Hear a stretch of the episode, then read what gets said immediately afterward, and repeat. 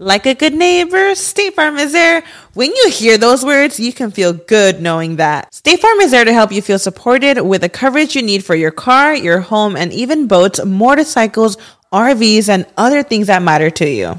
Now, let me tell you, girl, I don't got a boat, a motorcycle, or an RV, but State Farm covers my home and my car. With a State Farm agent, you know someone is there to help protect your future by helping you choose the coverage you need. With so many coverage options, it feels good knowing you can find what fits for you. And you know what? Getting insurance can be so intimidating because you don't know exactly what you need. So having an agent that could help you with each step makes it so much easier. Girl, I feel you on that. So when things get complicated and you need ways to get help, State Farm gives you options there too. Maybe you like to handle things in person or on the phone with your local agent, or you prefer to do it on statefarm.com or on the award winning app. State Farm lets you do things your way. I personally am the type of gal that likes to do things through an app. It just makes it more easier than going in person or hopping on a call. So I love that they have that option available. Girl, I like to use an app too. I'm not trying to pull up in person or, or call because I'm way too, I have too much social anxiety for that. I'm trying to do it on the app. So that's why I'm here with State Farm. And that is why, like a good neighbor, State Farm is there. Yo quiero empezar para explicar a la gente que la infertilidad o subfertilidad se diagnostica después de un año de tratar. Un in vitro sí requiere inyecciones y son subcutáneas como las de insulina o las del Botox, son diminutas. Aquí escuchamos, aprendemos y crecemos juntas. Bienvenida a Rollos de Mujeres. Bienvenidos a un episodio más de Rollos de Mujeres Podcast. Mi nombre es Ana Cruz y me acompaña, como siempre, mi querida co-host Paola García. ¿Cómo estás, Pao? Muy feliz y sobre todo por el invitadazo que tenemos el día de hoy. Estuvimos de stalkers ahí como por dos meses, ¿verdad? Hasta que logramos conseguirlo. Déjenles presento a quien tenemos el día de hoy con nosotros. Es el doctor Julián Escobar. Yo sé que muchos de ustedes ya lo han visto en las redes sociales. Es un fenómeno en el Instagram. Y bueno, él está certificado, a ver si lo digo bien, doctor, por favor ayúdeme, endocrinología e infertilidad reproductiva y en obstetricia y ginecología. Sé que es de aquí del área de Dallas Fort Worth, así que un orgullo también para los que estamos aquí en el área de Dallas Fort Worth. Se graduó con altos honores en genética de la Universidad de Georgia. Posteriormente recibió prestigiosas becas de investigación en los Institutos Nacionales de Salud y la Facultad de Medicina de Harvard.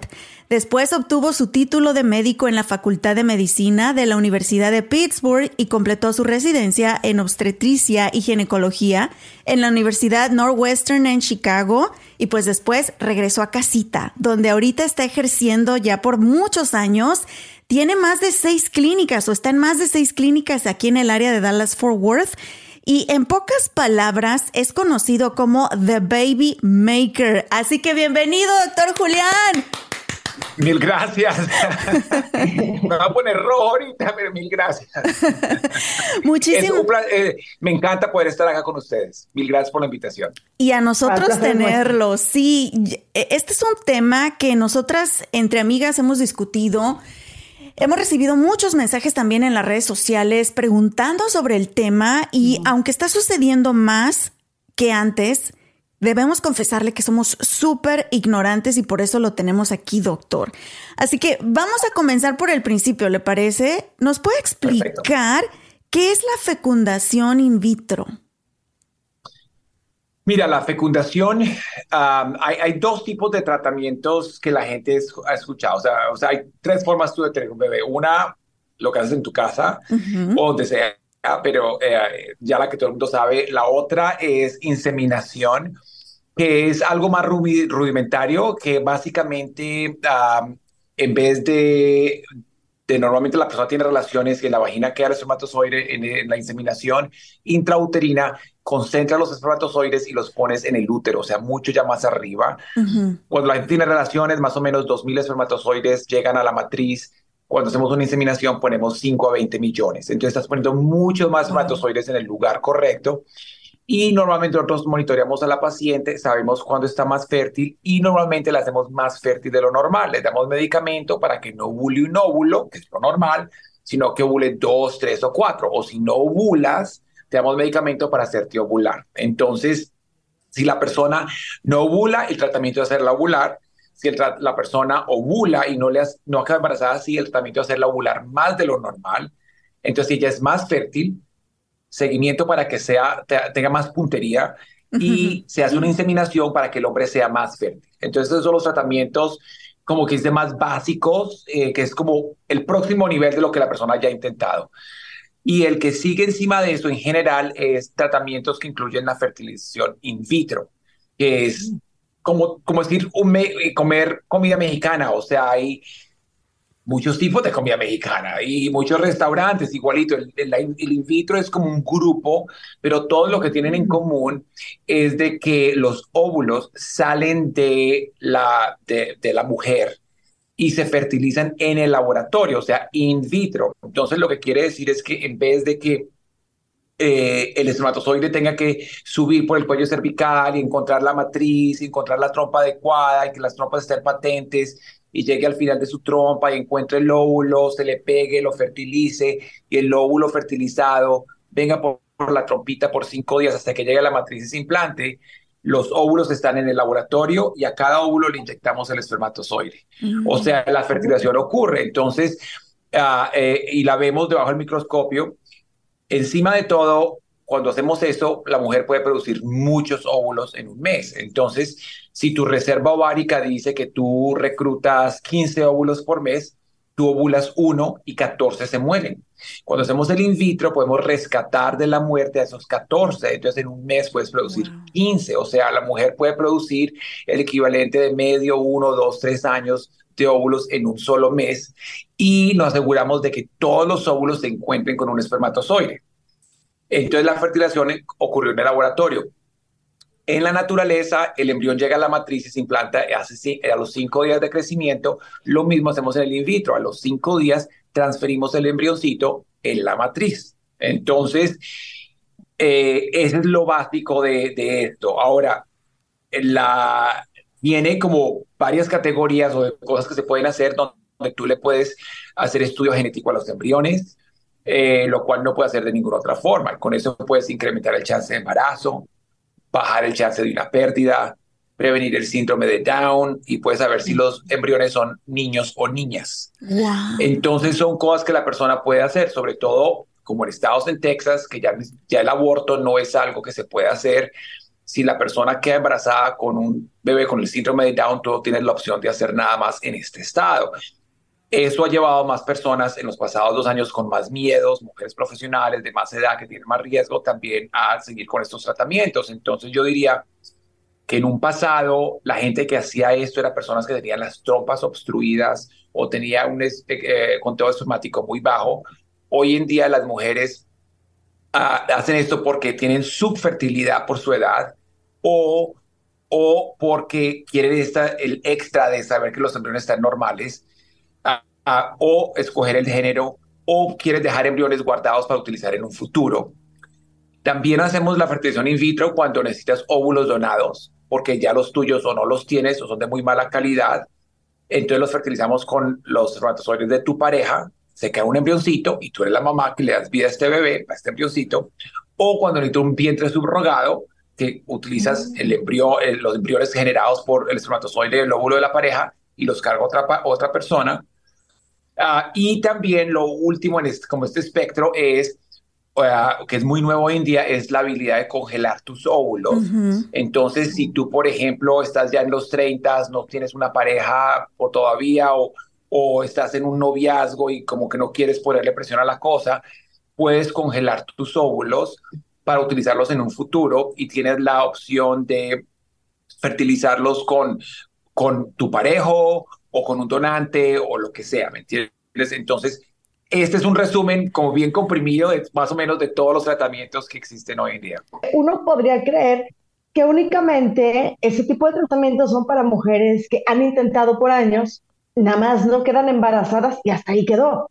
Pero nunca hubiésemos pensado que, oye, yo quise darle prioridad a mi crecimiento profesional, estoy ya pasando los 34 años pero quiero ser madre en un futuro.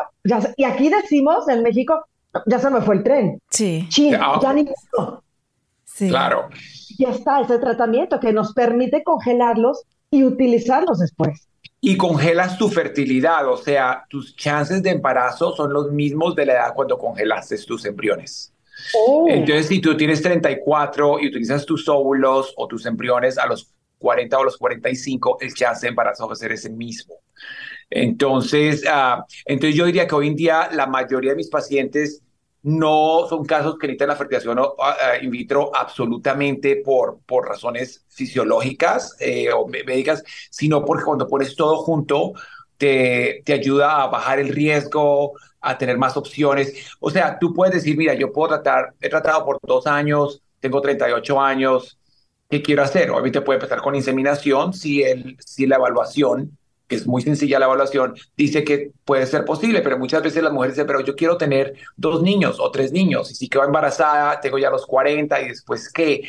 Entonces, eh, eh, hoy en día es, es, muy interesante ver la razón social porque hace, hace mi trabajo muy interesante donde no es como tú vas donde un médico se te rompió el brazo y eso es lo que tienes que hacer o tienes una apendicitis y esto es lo que haces, sino es, mira, te evalúa a ti a tu parejo, estas son las, todas las opciones que ustedes tienen biológicas, pero está todo lo social y, y el mismo caso en 10 parejas lo vas a tratar de 10 formas diferentes porque todo el mundo es diferente.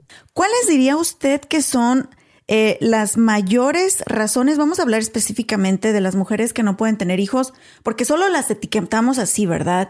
Eh, tienen dificultad para embarazarse, no se pueden embarazar, pero me imagino que hay diferentes, em, no sé cómo llamarle, enfermedades o condiciones por las cuales ellas no pueden embarazarse. ¿Cuáles son las más comunes y que usted puede tratar, doctor? Mira, todo lo podemos tratar y para todo tenemos solución. Eh, yo quiero empezar para explicar a la gente que la infertilidad o subfertilidad se diagnostica después de un año de tratar. Entonces, si tú tratas, ¿por qué? Porque el 85% de las parejas conciben en un año. Entonces, si tú estás al año, estás en el 15%. A los dos años, el 90, el al, el 95% quedan embarazadas y a los tres el 99%. Entonces, si tú tienes una amiga que lleva cinco años tratando, ella está en el 0. algo por ciento, ella necesita ayuda, ¿me entiendes? El tecito, la esta, nada, esto le va a ayudar. El poner los pies para arriba. Sí, tú, necesitas...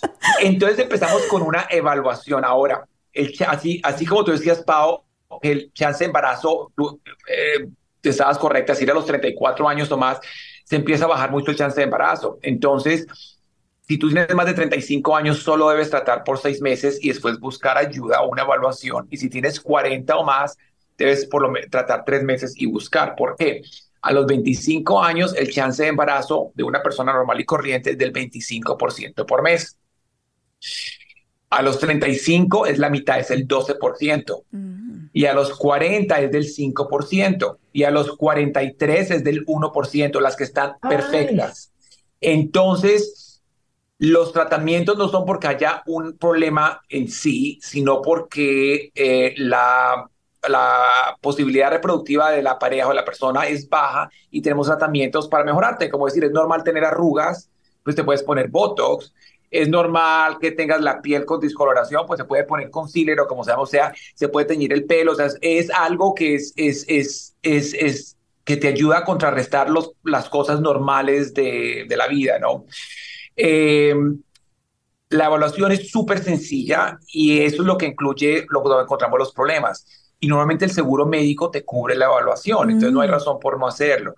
Pero nosotros queremos evaluar los ovarios, las trompas, la matriz y el examen de semen. Son cuatro cositas. Y entonces, para los ovarios hacemos un sonograma y un examen de sangre. Para la matriz eh, ponemos agua dentro del útero y vemos las paredes. Eh, para eh, las trompas hacemos un histerosalpingograma donde ponemos un líquido que entra a la matriz, pasa por las trompas, hacemos un rayo X y eso también te limpia las trompas y ah, da un mejor chance de embarazo después. Y el examen de semen es una muestra que nos da el hombre. O sea, en realidad en un mes tú haces toda tu evaluación y no tienes seguro médico, tampoco es algo que cueste mucho dinero. Y ya con esto tú tienes la información para decidir qué hacer. ¿Está todo normal o anormal o qué tengo, qué no tengo? Eh, en, en la matriz encontramos a veces pólipos, fibromas, se pueden sacar muy fácil con una cirugía mínimamente invasiva. A veces hay cicatrización o un tabique que puede causar eh, pérdida de embarazos, eh, las trompas están abiertas o están cerradas o están dilatadas y dañadas y con eso pues lo ponemos en el logaritmo de saber qué tratamiento sigue. Las trompas se pueden dañar porque tú tuviste cirugías pélvicas, porque tuviste una infección pélvica, porque tienes endometriosis. Eh, la endometriosis causa muchísima infertilidad y es muy difícil diagnosticar. Eh, las mujeres normalmente lo asocian con dolor pélvico y entonces la mujer que se queja y se queja y se queja con el doctor, normalmente el promedio se demora siete años en diagnosticarla.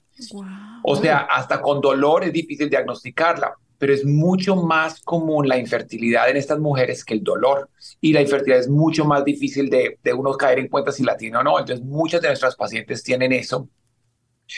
Y eso lo encontramos en la evaluación. De ovulación, obviamente, si tú no tienes ciclos regulares, no estás ovulando bien.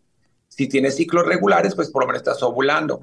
La calidad de los óvulos tiene que ver con la edad de la mujer, pero la cantidad la podemos medir con el examen de sangre del sonograma que les había dicho. Y el espermatograma eh, obviamente nos deja saber no solo si hay espermatozoides, pero qué tantos y si se están moviendo y qué tan bonitos o feos están.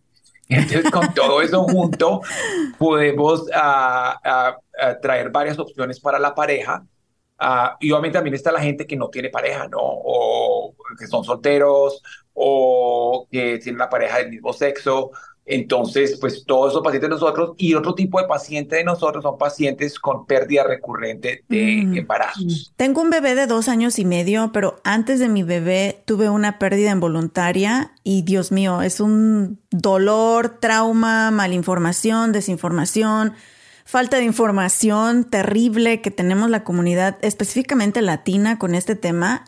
Pero después con el tiempo y, como le comenté, lo empecé a seguir porque sé que ha ayudado a un par de amigas a tener a sus bebés, por eso me consta que es el baby maker. Pero eh, me quedé pensando, obviamente, si no se eh, si no se llevó a cabo bien ese embarazo es porque no era, me imagino, no era un embrión sanito, ¿verdad? Completamente listo para, para reproducirse.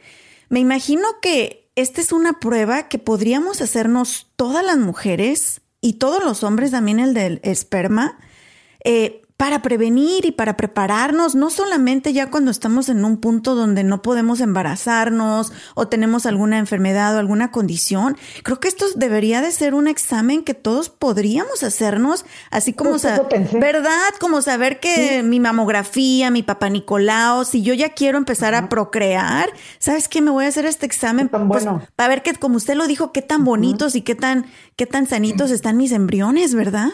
O, claro, pues mira, sobre todo para el hombre, el estudio de los hombres no duele ni poquito, entonces que ni se te queje el muchacho que no lo quiere hacer. Podemos preguntar cómo lo hacen porque hay muchas teorías por ahí. ¿Cómo se hace el examen del semen? Ajá. Los hacen ellos solitos. Ajá. Ah, las reglas del juego, tú no quieres que tengan mucha abstinencia, o sea, tú no quieres que un hombre se haya esperado dos semanas o tres semanas, porque si se esperan mucho tiempo se empiezan a morir los espermatozoides y se ven feitos. Dos a cinco días es perfecto. Eh, obviamente eh, se les da una copa estéril y ahí tienen que apuntar, pero a veces no le pegan, entonces pues pueden haber gajes del oficio, ¿no? hay y, pero pues solo, o sea, colectan ellos, dan una muestra y eso es todo, ¿me entiendes? Eh, eh, yo a las mujeres todo es un poco más, no súper invasivo, pero sí es algo diferente. Usted estaba viniendo al ginecólogo. Mira, a mí me parece sobre todo que una persona que sepe, sabe que tiene ciclos irregulares, que uh, sangra mucho, que tiene dolor pélvico, que ha tenido cirugías pélvicas, que ha tenido clamidia, gonorrea, que ha tenido infecciones pélvicas, Ah, son personas que ya deben saber que de pronto van a tener un poquito de dificultad y como tú decías, de pronto chequearse antes de que deje pasar el tiempo. Si tú vas a demorar, si tú te casaste a los 35, 35 y dices, bueno, pues todavía no queremos tener bebés, queremos aplazarlo, está bien, pero hazte por lo menos un chequeo mínimo que no haya nada gigantesco. Así tú estás tomando una decisión más racional porque después dejas pasar el tiempo, llegas a los 37, 38 y te decimos, mira, es que tienes semejante problema o esto, aquello, es difícil. Si tú tienes endometriosis en los 20, sabes muy bien que en los 30 los ovarios van a estar muy dañados, va a tener poquita reserva ovárica, va a tener cicatrización pélvica. Considera congelar tus óvulos algún momento antes de que las cosas se bajen, que es algo que no existía hace 5 o 10 años para razones sociales, pero sí existe hoy en día. Entonces sí me parece que, que ser proactiva es muy importante. La otra es que, ah, sobre todo con la pérdida recurrente de embarazos, hasta cuando tú pides ayuda, los ginecólogos y los doctores se frustran mucho porque es algo que ocurre muy frecuentemente, es desastroso para la persona, pero la mayoría de las veces no hay respuestas y entonces es algo frustrante para todo el mundo y muchas veces los doctores no quieren ponerle atención a la paciente, lo cual causa más frustración. Y por más de que te pongamos atención, el 50% de, toda la de todas las personas que tienen la evaluación sale normal. Entonces añade a la frustración, pero, pero entonces son pacientes que se sienten muy solitos porque no los están eh, poniendo atención como el resto de pacientes eh, en la medicina. Eh, pero como tú decías, sí, tal cual, la mayoría de los embriones que se pierden son embrioncitos que tienen cromosomas anormales, más o menos el 70% o hasta más en, pacientes de más edad. Pero hay veces que puede ser por progesterona baja, anormalidades en la matriz como un pólipo, como un fibroma, como un tabique, cosas que podemos reparar y arreglar. Y hay unas cosas un poco más raras. Entonces, también, obviamente vale la pena que la persona se haga la evaluación. No, no, necesariamente si ha perdido solo un bebé, o sea, pueden hacerse la evaluación. Pero si ya has perdido dos o más, vale la pena que le pongan atención. ¿Hay una edad límite para poder hacer ese tratamiento de fecundación in vitro? Sí y no, ¿ok? Yo creo que es algo muy individual, individual, individualizado, porque no es que la mujer llegue de tener un chance bueno de quedar embarazada a cero de una, eso es un proceso. Entonces todo depende del esfuerzo que la persona quiera poner y, para, y, y, y de las chances que tiene. Entonces yo a veces le digo a una paciente, mira, es que eh, es que tienes, si hacemos in vitro vas a tener un por ciento, solo el 1% chance de embarazo. Pero tengo un por ciento, listo. Y hay veces que yo le digo a una paciente, mira, si hacemos esto, tienes un 20% chance de embarazo. Ah, no, está muy bajo. Entonces es relativo, ¿no? Es algo muy personal. pero como ustedes decían antes, eh, eh, si es algo que tú quieres, eh, tú lo trabajas. Ahora, es muy difícil que una mujer pueda tener un bebé con sus propios óvulos después de los 44 años. Que a veces podemos hacerlo, sí, pero la mayoría de las mujeres que tienen más de 44 años o más van a necesitar una donante de óvulos, así todavía tenga ciclos y óvulos, porque la calidad es muy baja. Entonces, la verdad es de que esos tratamientos han expandido la edad reproductiva de una mujer. O sea, yo podría ayudar a una mujer de 70 años de tener un bebé. No lo voy a hacer, o sea, está completamente mal hecho. Entonces, el, el, poder no es que se deba, ¿me entiendes? Entonces, mm. hay mujeres que no se cuidan y tienen 30 años, y hay mujeres de 47 años que son perfectas, ¿me entiendes? O sea, mira tú a J-Lo y mira a toda esta gente, a a, ¿cómo se llama? Sofía Vergara y todas estas mujeres que son en los 50, 53, 54. Entonces, entonces hay gente que sí está muy sana y lo que necesitan es un óvulo. Entonces nos aseguramos que sean sanas y conseguimos los óvulos y pueden tener su bebé. Obviamente es una conversión más larga y todo eso, pero se puede. Pero yo diría que de los 44 a los 50 se puede utilizar óvulo, óvulos de otra persona cada práctica tiene reglas un poco diferentes. Todos estamos como de acuerdo que de pronto una mujer de 54 años para arriba no debería estar haciendo eso. Vamos a hablar para que todas las mujeres que nos están escuchando, si les ha llamado la atención este tipo de tratamientos o, o alguien se los ha recomendado, vamos a hablar bien, bien abierta con ellos, con ellas. ¿Son tratamientos dolorosos? ¿Es algo que, nos va a doler, que, que, va a ser desgastante físico y emocionalmente. El, el, vamos a comenzar con el, el in vitro. ¿Es algo que, que nos va a doler y que va a ser cansado? Mira, peor que un embarazo y un parto. no. Entonces, véate por ahí. Eh, no, mira, para serte franco, eh, los, el tratamiento más doloroso, más complicado, o sea, una inseminación no es nada doloroso, es un papá Nicolau que tú sientes nomás. Eh, pero un in vitro sí requiere inyecciones y son subcutáneas como las de insulina o las del Botox. Son diminutas, súper fáciles de hacer y te las tienes que dar por unos 10 a 13 días, ¿ok? Y necesitas venir a hacerte un seguimiento ah, de sonogramas que son transvaginales cada otro día a través de dos semanas y exámenes de sangre. Entonces es un sonograma transvaginal, es un examen de, de, de, sangre que obviamente toca usar una aguja y ya para la extracción de óvulos si lo hacemos con una aguja larga transvaginal. Y para eso ponemos a la paciente a dormir, pero no necesita casi anestesia porque no es algo muy doloroso. Entonces, con un poquito de anestesia, la paciente está roncando, o sea, sigue respirando por su propia cuenta, no está tan adormecida como una cirugía, de verdad es un procedimiento. Esto es algo que normalmente se hace en una clínica, en, en un consultorio médico. Nosotros somos un poquito diferentes al resto y lo hacemos en un quirófano, mm. porque me parece que es un procedimiento que puede tener unos riesgos y me parece que en un quirófano es un, es un procedimiento muy sencillo para el quirófano, pero para una clínica es algo ya como al límite, ¿no? Sí. Entonces, a mí me parece que yo le puedo dar mejor atención a los pacientes y definitivamente mucho, nada de dolor en un quirófano. Cuando yo hacía esto en la clínica, era un rol entre el anestesiólogo, a dormir, adormecer a la paciente y la paciente estar un poco despierta y no quería adormecerla mucho porque entonces, ¿qué pasa si para de respirar? Y siempre es una pelea, un balance. Mientras yo cuando lo hago en el quirófano están completamente dormidas y una vez yo termino, yo hago así y a, a los cinco segundos ya se despierta la paciente. Y, de y para el dolor lo que necesitan ese día es ibuprofen. Normalmente ibuprofen es más que mm. suficiente o Motrin para, ese, para los cólicos que tienen. Ahora, ¿el dinero es algo costoso, doctor? Mira, son tratamientos costosos. Eh, los medicamentos eh, en sí solo son muy costosos. Ah, son muy poquitas las opciones que existen en este país de medicamentos, entonces no hay competencia entre las compañías que hacen esto. Eh, son tratamientos que te cuestan, pues, y todas las clínicas van a tener precios diferentes. Y muchas clínicas, la mayoría, no te van a mostrar los precios con anticipación. ¿Ok?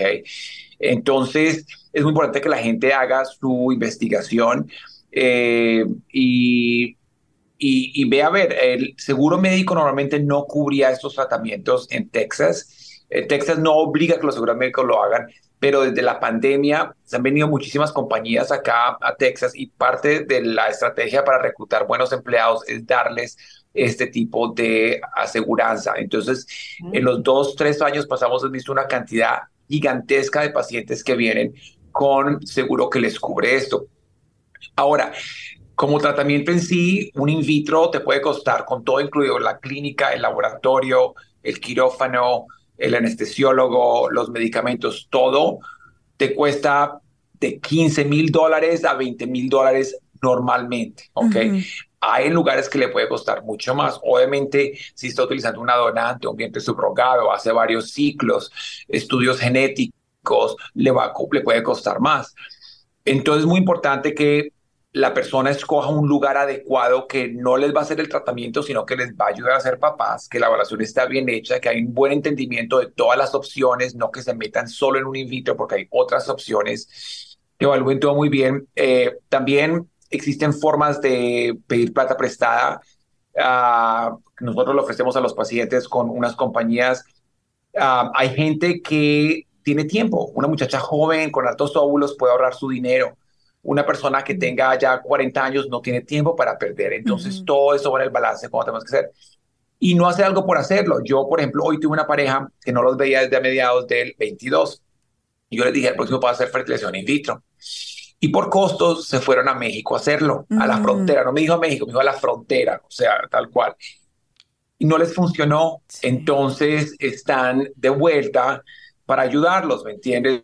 Entonces no quiero, no estoy viendo algo negativo de México, pero si tú eres mexicana y tienes familia en México, haz tu investigación y ve a un lugar bien bueno en México, que tenga las tasas, que tú sepas que va a ser bien.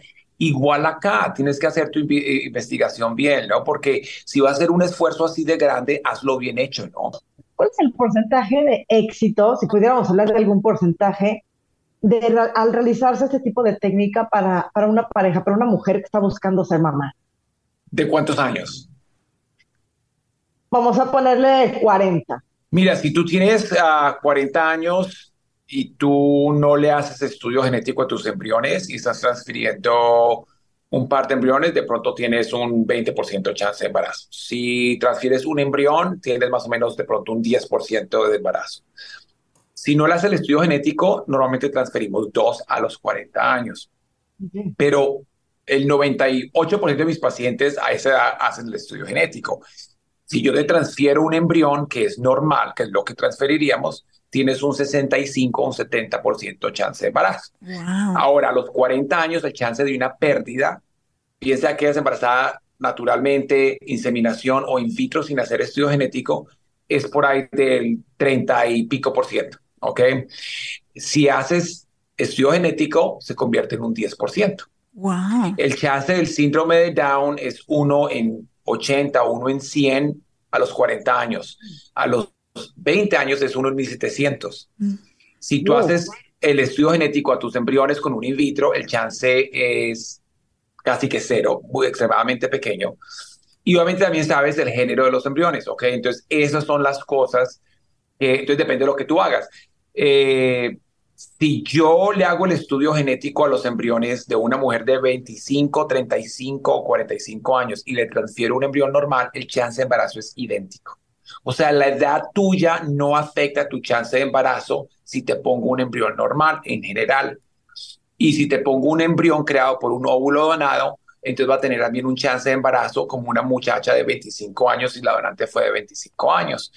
Entonces, eh, entonces, lo raro es de que yo le puedo dar a una mujer de 45 años el chance de embarazo y tener eh, como una muchacha de 25 años. Entonces, los riesgos van a ser también diferentes en ese embarazo. Obviamente, lo que tú decías, Sara, es muy correcto. Tú a los 30 años limpiabas tu casa, cortabas la yarda, hacías todo eso, perfecta. tú no dormías, salías con tus amigos tres horas y seguía uno con la edad se acerca a los 40, que en los 40 necesitas dormir la noche entera, los traguitos te pegan muy duro al otro día, eh, te duele la espalda.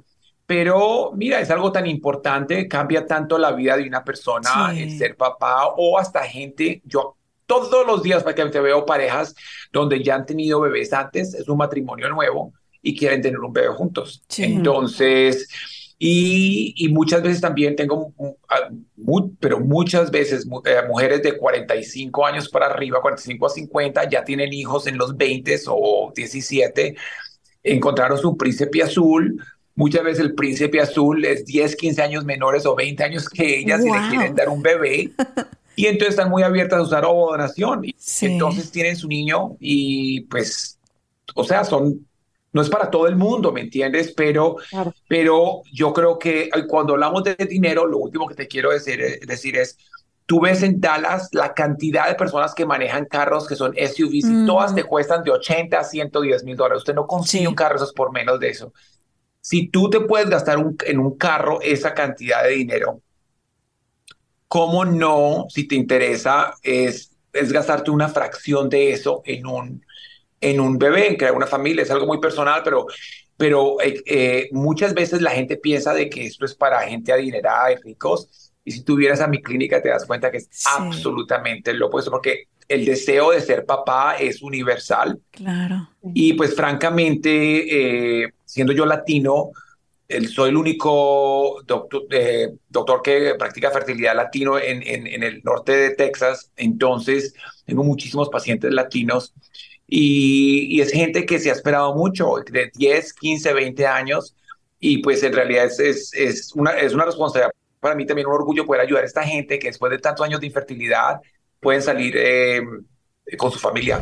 ¿Te sientes estancado en tu trabajo y no sabes qué hacer? ¿O quieres prepararte mejor para obtener un mejor empleo o un aumento? ¿O por qué no? Tal vez quieres abrir tu propio negocio. Este evento es para ti. La conferencia anual SER es un evento completamente gratis que ofrece talleres educativos sobre emprendimiento y capacitación. Además, habrá conferencistas expertos en diferentes áreas y con historias de éxito que te van a inspirar. Cientos de personas reunidas en un solo lugar, haciendo networking y creciendo juntos. Y si eres dueño de tu propio negocio, tienes la oportunidad de tener tu propia mesa o vendor booth para que expongas tu marca y vendas tus productos o tus servicios completamente gratis. Pero hay cupo limitado, así que date prisa. Regístrate en este momento en el enlace que te comparto en la descripción de este episodio o visita la página web de Ser National que aparece en pantalla. La conferencia anual Ser será este 4 de abril en el Urban Convention Center en Las Colinas completamente gratis. Es el evento del año que no te puedes perder. Ah, y te quedas hasta el final porque habrá una recepción padrísima con bocadillos, música en vivo, muchas rifas y otras sorpresas. Así que Ahí nos vemos. Mis amores, ahora que he estado pasando más tiempo en casa y cocinando para mi familia, me he dado cuenta del gran impacto positivo que tiene para su salud física y mental el comer rico y saludable. Y amo ir al Río Grande Latin Market a comprar mis frutas y verduras frescas. También tienen los mejores cortes y calidad en carnes y mariscos y encuentro todo lo que necesito para mis recetas tradicionales favoritas. Imagínense, desde pasote hasta huitlacoche. Ahí lo encuentran. Y lo mejor de todo es que tienen especiales cada semana, porque sé lo importante que es ahorrar dinero, especialmente en estos momentos, ¿verdad? Visita tu tienda al Río Grande Latin Market más cercana en el área de Dallas Fort Worth y también visita su página web elriogrande.net para inspirarte con sus recetas. Si vives en el área de Dallas Fort Worth o estás de visita por estos rumbos, tienes que visitar Traders Village en Grand Prairie. Vas a encontrar más de 3.000 puestos de vendedores locales, desde botas, sombreros, joyería, juguetes, herramientas, plantas y mucho más. También venden comida deliciosa y tienen música en vivo y entretenimiento todos los fines de semana. Y para entretener a los niños y también a los grandes, pueden disfrutar de los juegos mecánicos de Prairie Playland, incluyendo la increíble montaña rusa Prairie Screamer. Si aún no te has subido, no sé qué estás esperando. Abierto sábados y domingos, la entrada es gratis y el estacionamiento cuesta tan solo 5 dólares. Traders Village de Grand Prairie. Doctor Julián, una vez que hace eh, la gestación in vitro, ¿qué probabilidades hay de que ese embarazo se desarrolle? Porque ya cuando hablamos de edades mayores de 35 años, específicamente 40. Yo creo que ya cuando llegamos a los 40 es cuando decimos, hay que ir a ver al doc, hay que ir a ver al baby maker porque pues la neta ya no pude. Yo me imagino que muchas personas esperan a, aproximadamente entre los 38 y 40 para ir con usted, ¿verdad? Muchas, vengan antes, por favor. Háganme el trabajo más fácil. Pero después de que ya fue exitosa la gestación in vitro, Em, ¿Qué sucede durante el lapso del embarazo? ¿Todavía hay que estar observando? ¿Puede haber riesgo de pérdida? Excelente pregunta. Mira, nosotros somos un gremio diferente. O sea, cuando tú quedas embarazada y llamas a tu ginecólogo, no te ven sino hasta las 7, 8 semanas y ahí te hacen un sonograma. Mientras que con, uh, conmigo, quedas embarazada y a las cuatro semanas, o sea, cuando te llega el periodo, hacemos un examen de sangre, a los dos días te repetimos el examen de sangre, a la semana y a las cinco semanas y media, o sea, solo semana y media después de haber perdido el periodo, estamos en el primer sonograma y te hacemos seguimiento cada semana hasta las diez semanas. Entonces, eso le da tranquilidad a las pacientes y es algo muy importante reducir ese estrés. Y es un poco da miedo cuando, ah, para ellas cuando van al mundo real y te das cuenta que tu doctor te va a ver cada mes nada más. Entonces, yo te diría que, mira, eso en realidad es suficiente para la mayoría de las pacientes, pero sobre todo cuando tienen más edad, yo las mando a una subespecialización de la ginecología y la obstetricia, así como yo me subespecialicé en infertilidad, hay unos que se especializan en embarazos complicados. Como tú sabes, después de las 35 años dicen advanced maternal age, o sea, una persona que tiene edad avanzada y, la mayoría de mis pacientes son al norte de 35. o sea, para mí, 35 es una pollita jovencita, ¿me entiendes? Es, es, esa es mi perspectiva. Entonces, pero yo lo que quiero es de que eh, una vez yo embarace a la paciente, que ella tenga un plan que sea para ella, no un plan para la muchachita de 21 años que quedó embarazada así. Entonces, trabajo o con el ginecólogo de ellos o las mando donde este subespecialista. Y sí, muchas pacientes requieren un poquito más de atención, o sea, o la quieren. Eh, ahora, los riesgos son muchísimo más bajos si han hecho estudio genético de los embriones. De pronto están más bajos que una persona joven. pero pueden tener hipertensión, diabetes, eh, o sea, con la edad vienen más cosas y ayudan a manejar todo eso. También la persona puede haber tenido, yo qué sé, pérdidas, o se le ha muerto un bebé antes, o ha tenido el bebé a los 19 semanas y no sobrevivió el bebé. Entonces a mí me gusta bueno, entonces lo que yo hago es no solo embarazar a la persona, pero antes de embarazar a la persona tener ese plan ya. Entonces así no es como que dice, bueno, quedó embarazada, chaito, sino yo la manejo hasta las 10 semanas y ya tiene un plan para el resto del embarazo. Si la mujer tiene 45 años o más, aunque yo sé que la puede embarazar con un bebé saludable óvulo donado, lo que hago es que me aseguro que también tenga examen de, de que, saber que no tenga cáncer de mama y examen cardíaco porque durante el embarazo, con un solo bebé, se te sube, eh, el, el, corazón tiene que pompear 50% más de sangre. Entonces, si una mujer ya viene con problemas cardíacos que no fuesen diagnosticados, eso le pone mucho estrés al corazón. Pero como yo decía antes, prácticamente el 100% de las mujeres que me vienen a mí a ver de 45 para arriba, 44 para arriba, se han cuidado mucho y es gente que es obvio para ellas de que pueden tener un bebé porque se ven igual que ustedes dos, ¿me entiendes? Se han cuidado. Pero sí lo hace, nos, yo me encargo de coordinar todo eso antes de que queden embarazadas. ¿Hay algún tipo de cuidado en específico que la mujer tenga que tener? Mira, cuando tú luchas tanto algo, piensas las cosas mucho. Fuera de eso, cuando tienes más edad, o sea, si ustedes ven una mujer que tiene niños a los 22 años, ni siquiera va a pensar qué va a hacer mañana, está viendo el día, ¿me entiendes? Pero tú a los 38, yo, o sea, yo, yo fui papá a los 38, tú eres a las 4 de la mañana, el popo del niño cambió de color, ¿qué es esto? ¿Me entiendes? O sea, una cantidad de cosas, me cayó el niño del sofá, ¿será que se le dañó el cerebro? O quién sabe qué cuento, uno se preocupa por todo. Eh, entonces es un tipo de, de, de, de, de, de papá diferente, de mamá diferente.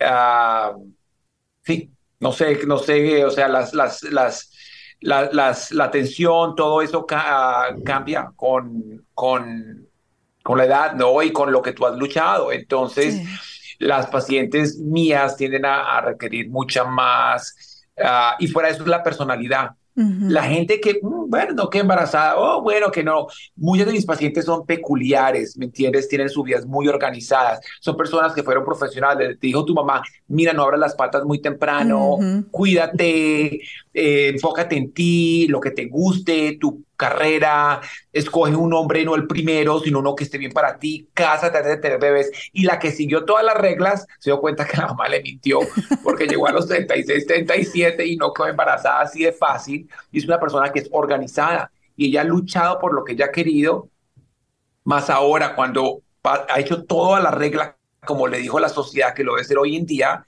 no le funcionan las cosas y la frustración es gigantesca porque ella juró de que si todo lo hacía perfecto y compró su casa, tenía su trabajo y tenía el buen esposo, iba a quedar embarazada de una. Entonces, esto también mentalmente es algo difícil para la gente que tiene esa personalidad, decir, mira, trabajo muy duro para algo y no me ha funcionado. Sí. Entonces, esas personas van a ser un poquito más ansiosas y van a querer un poquito más de seguimiento eh, durante su embarazo, pero también con sus hijos, ¿me entiendes? Son las que van a llevar a, a dos semanas el niño al, pediatra o le salió una medio fiebre, fiebre y va para allá, o sea, son personalidades también. Sí, ya, ya somos más conscientes, ¿no? De, de todo lo que estamos haciendo y como... Y lo has luchado, ¿me entiendes? Lo has luchado y todo, entonces, y como dices, son más conscientes, así no, tú, tú no tengas problemas de infertilidad, tú estás más consciente de cosas. Por eso es que las abuelas son así encima, ¿me entiendes? De las cosas, porque viene, eso viene con la edad. Sí, sabiduría. Doctor, yo quiero tomar esta oportunidad porque muy pocas veces podemos estar así cara a cara platicando con los doctores. Eh, en lo personal, jamás tuve esa oportunidad en mis dos embarazos, inclusive en el último, que fue un embarazo de alto riesgo y tuve todo un equipo trabajando conmigo. Sí tuve la fortuna de platicar con uno de mis doctores principales, que era el cirujano de mi nene, eh, una increíble persona y sigo diciendo que fue un ángel en nuestra vida. Y me imagino que para muchos y para todos sus pacientes, usted también ha sido ese ángel que los ha acompañado en ese camino tan, tan, con tanta incertidumbre y tanto dolor y tantas emociones encontradas, ¿verdad? De, de la paternidad, de la maternidad, para aquellos que batallamos con eso. Pero pocas veces podemos sentarnos y conocerlos más así en persona. Siempre son los doctores así, los docs son como los inalcanzables, ¿verdad? Que pasan en la bata y uno nada más los ve de pasada. Eso ya está pasado de moda, ¿me entiendes? Está muy pasado de moda. Así que Doc, aquí lo tenemos y queremos saber un poquito más de usted, porque cuando hay esa empatía y ese conocerlos como seres humanos, yo creo que llegan parejas ahí más que nada a pedirle terapia psicológica también. Pues mira, yo creo que mi trabajo es más que todo eso, porque viene la gente ya muy emocionalmente muy muy rota, rompida, muy acabada y, y esto, esto, esta incertidumbre te acaba como persona, te acaba como pareja. Eh, entonces vienen con mucha cosa. Los familiares, aunque te quieran, dicen las cosas más dolientes, se meten en tu vida, hacen eh, entonces te, te, ves muy sola si la gente no habla de esto, como tú compartiste que perdiste un embarazo. Si tú no compartes eso, la, tú, piensas que tú eres la única y una vez tú abres la boca con tus amigas, todas han tenido una pérdida, ¿me entiendes? En todo, la mayoría, mucha gente. Entonces eh, te vienen a decir, no, pero es que mira, relájate y todo eso. Entonces es, es, es, es muy importante, yo creo, tener un equipo que no sea solo bueno la parte médica, pero me parece que tú te sientas cómoda y como tú decías antes, eso me fue la paloma antes, con eh, los latinos, mira, es, no solo es el idioma, yo tengo muchas pacientes que vienen y empiezan a hablarme en inglés y al, cuando sigue, te, te, vuelve el cerebro a esa lengua que se siente más materna y, y más como que te llega. Sí. Eh, o una persona, la mujer puede hablar el inglés mejor que el hombre, está lo cultural está de que te, hagan sentir como lo, una persona que eres igual a cualquier otra persona. Tú a veces vas donde otro médico de esta raza de acá, de este país, y piensan de que los latinos tienen bebés como conejos y o que no van a pagar por esto, entonces no te ponen atención y no te sientes que te están atendiendo o que te están robando o esto o aquello. Falta la seriedad o no se comunican bien contigo o son mil cosas. Entonces, ah, es, es, importante, la comunicación es muy importante en, en, en esto, ¿no? Eh, eh, y se tiene que sentir la persona. Y mira, yo de pronto le caigo bien a muchas y de pronto a unas no, yo qué sé, pero es importante que la gente haga su research antes de cuenta ¿será que me va a caer bien esta persona o no? ¿Será que yo le puedo comunicar las cosas más privadas que más yo tengo acá adentro? Y entonces es una relación muy bonita, ¿no? Es algo que es, es, no es algo médico, sino que es todo de la, de la persona, de la pareja. pero, y sí, y ver, y ver la, la persona de, eh, que lucha, que ha luchado tanto, al final graduarse y salir con su bebecito, eh, es algo increíble. Hoy vi una paciente que había hecho varios ciclos en otros lugares tiene una inflamación terrible en la matriz y todo eso no, no queda embarazada o pérdidas y es la primera vez que llega a las 12 semanas y hoy se graduó de la clínica. Entonces, eh, o sea, hay pacientes y hay pacientes. O sea, están los pacientes normales están los pacientes que son, que uno dice, uff, Dios mío, por favor, ¿me entiendes? Ah, y es, es, es, es, es da, o, o, cuando uno conoce a la paciente bien y está bien enganchado, es, aunque yo haga esto todos los días, también se emociona uno mucho. Y también están los pacientes que uno se da cuenta que, que que ha pasado por tantas o que sean de situaciones tan difíciles y que logren esto. Y también te digo que a veces lo que las cartas que me han llegado de los pacientes, los comentarios que más le llegan a uno a veces es la paciente que no lo logró, son muy poquitas, no lo logró, y con todo eso se acuerda de uno y te agradece. Mm. Porque entienden, ¿me entiendes? Entienden, dice, mira, yo, o, o, o no, o acá donde yo digo, ya no voy a seguir adelante, pero le agradezco a usted hartísimo por, por haberme llegado a este momento, ¿me entiendes? Porque en realidad todos, es un camino diferente para todo el mundo. Entonces hay gente que quiere seguir adelante, hay gente que no. Pero, pero sí, es, es, es muy importante. Ah, a mí me parece lo que más me gusta es, es, es poder tener. Eh, la gente me dice, pero ¿por qué te metiste en esta carrera? Yo, yo siempre sabía que quería, quería hacer algo con la cirugía. Y, pero dije, yo, si yo le quito a una persona un apéndice, ¿qué le importa su apéndice? Pero en la ginecología y en lo que yo hago, tienes tu época de tu vida que no quieres quedar embarazada, después quieres quedar embarazada, eh, obviamente quieres que tus tropas te funcionen, después no quieres que te funcionen.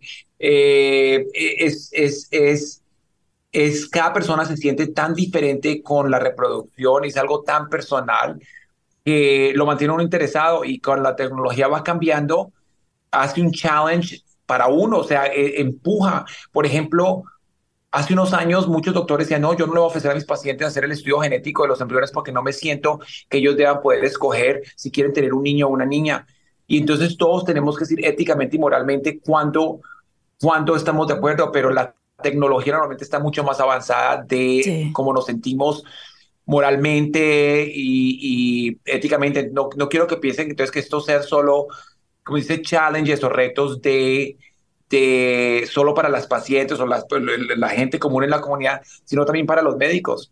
Claro, yo lo veo más como que usted con su especialidad están atacando el problema de raíz y están estudiando desde antes que sucedan las cosas, antes de procrear, ¿verdad? Y eso me encanta porque hay tantas mamás y vemos tantas mamás que pasamos por cosas tan dolorosas por no saber nada de esto. Y vuelvo a mi ejemplo, si hubiera sabido desde mis 35, porque fui mamá soltera muchos años, de que quería volver a ser mamá, hubiera congelado mis óvulos, a lo mejor me hubiera ahorrado todas esas lágrimas, todas esas cicatrices en mi... la pérdida de un bebé, sea la semana que sea, o sea, es una cicatriz que cargamos de por vida me hubiera ahorrado de que, no sé, me, me, pongo a pensar tantas cosas, doctor, que, que si tuviéramos esta información, todas las mujeres de verdad que pudieran ayudarnos tanto. Yo tengo la curiosidad y, y, yo sé que aquí sí se va a soltar Paola a hacer preguntas, si usted no lo permite, para que la gente lo conozca todavía más, porque sí engaña, porque está güerito, pero habla re bien español. Así que, ¿de dónde es originario? ¿De dónde son sus papás? Y, y también nos interesa conocerlo como persona, porque para un latino no es fácil fácil estudiar medicina, doctor. Cuéntenos, por favor. Claro, tienes toda la razón. Mira, eh, yo soy colombiano. Yo nací en Bogotá, pero me crié en Cali y yo salí desde el 88 en Cali. Tenía 12 ah, años en esa época. Ahí pueden hacer las cuentas. A ver. Y cuando yo salí, Cali ya se estaba poniendo muy peligroso y con lo de Colombia. Y a mi papá le ofrecieron un trabajo en Costa Rica y nos fuimos a vivir a Costa Rica. Y de ahí a los 15 años a mi papá le ofrecieron un trabajo aquí en Dallas.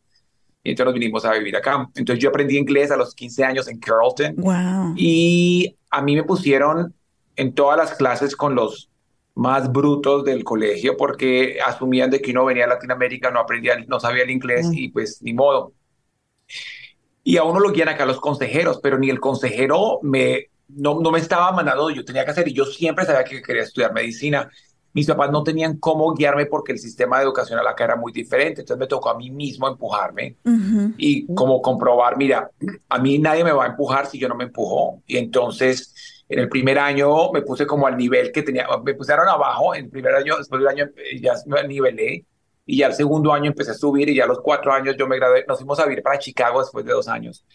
Y ahí terminé high school allá en Chicago y allá terminé ya con altos honores y con extra crédito de la universidad y me salieron becas para la universidad y pues no pagué nada y, y eh, para explicar también, yo entré a, yo quería, para undergraduate, entré a varios Ivy League schools y hasta Harvard, pero a mí nadie me explicó, igual en el colegio, que yo podía pedir la plata prestada, que había forma. Y yo le dije a mi papá, yo no le puedo pedir, era, era el 95, yo no le podía pedir a mi papá 28 mil dólares de tuition para la universidad. Entonces ni siquiera le conté que había entrado a Harvard, sino que me lo dejé y dije, tengo que ir al mejor public school que yo pueda entrar, ¿me entiendes? Y, y entonces fui a Illinois, y mis papás se fueron a vivir a Georgia y después la Universidad de Georgia me dio la beca y la plata y entonces terminé y terminé la universidad como en tres años y por eso me fui a hacer las pasantías en NIH y en Harvard.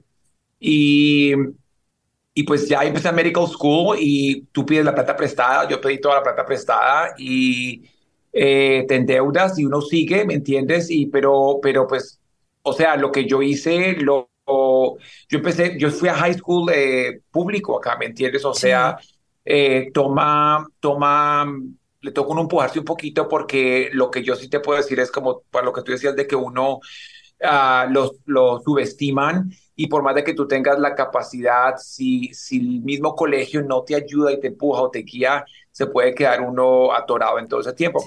Ahora, personalmente te digo que tengo dos hijos, Paloma y Valentino, son mellizos, o sea, los tenemos al mismo tiempo. Y yo ah, tuve que hacer ah, in vitro para tener mis hijos. Wow. Ah, y eh, también tuvimos que hacer, usar una donadora de óvulos.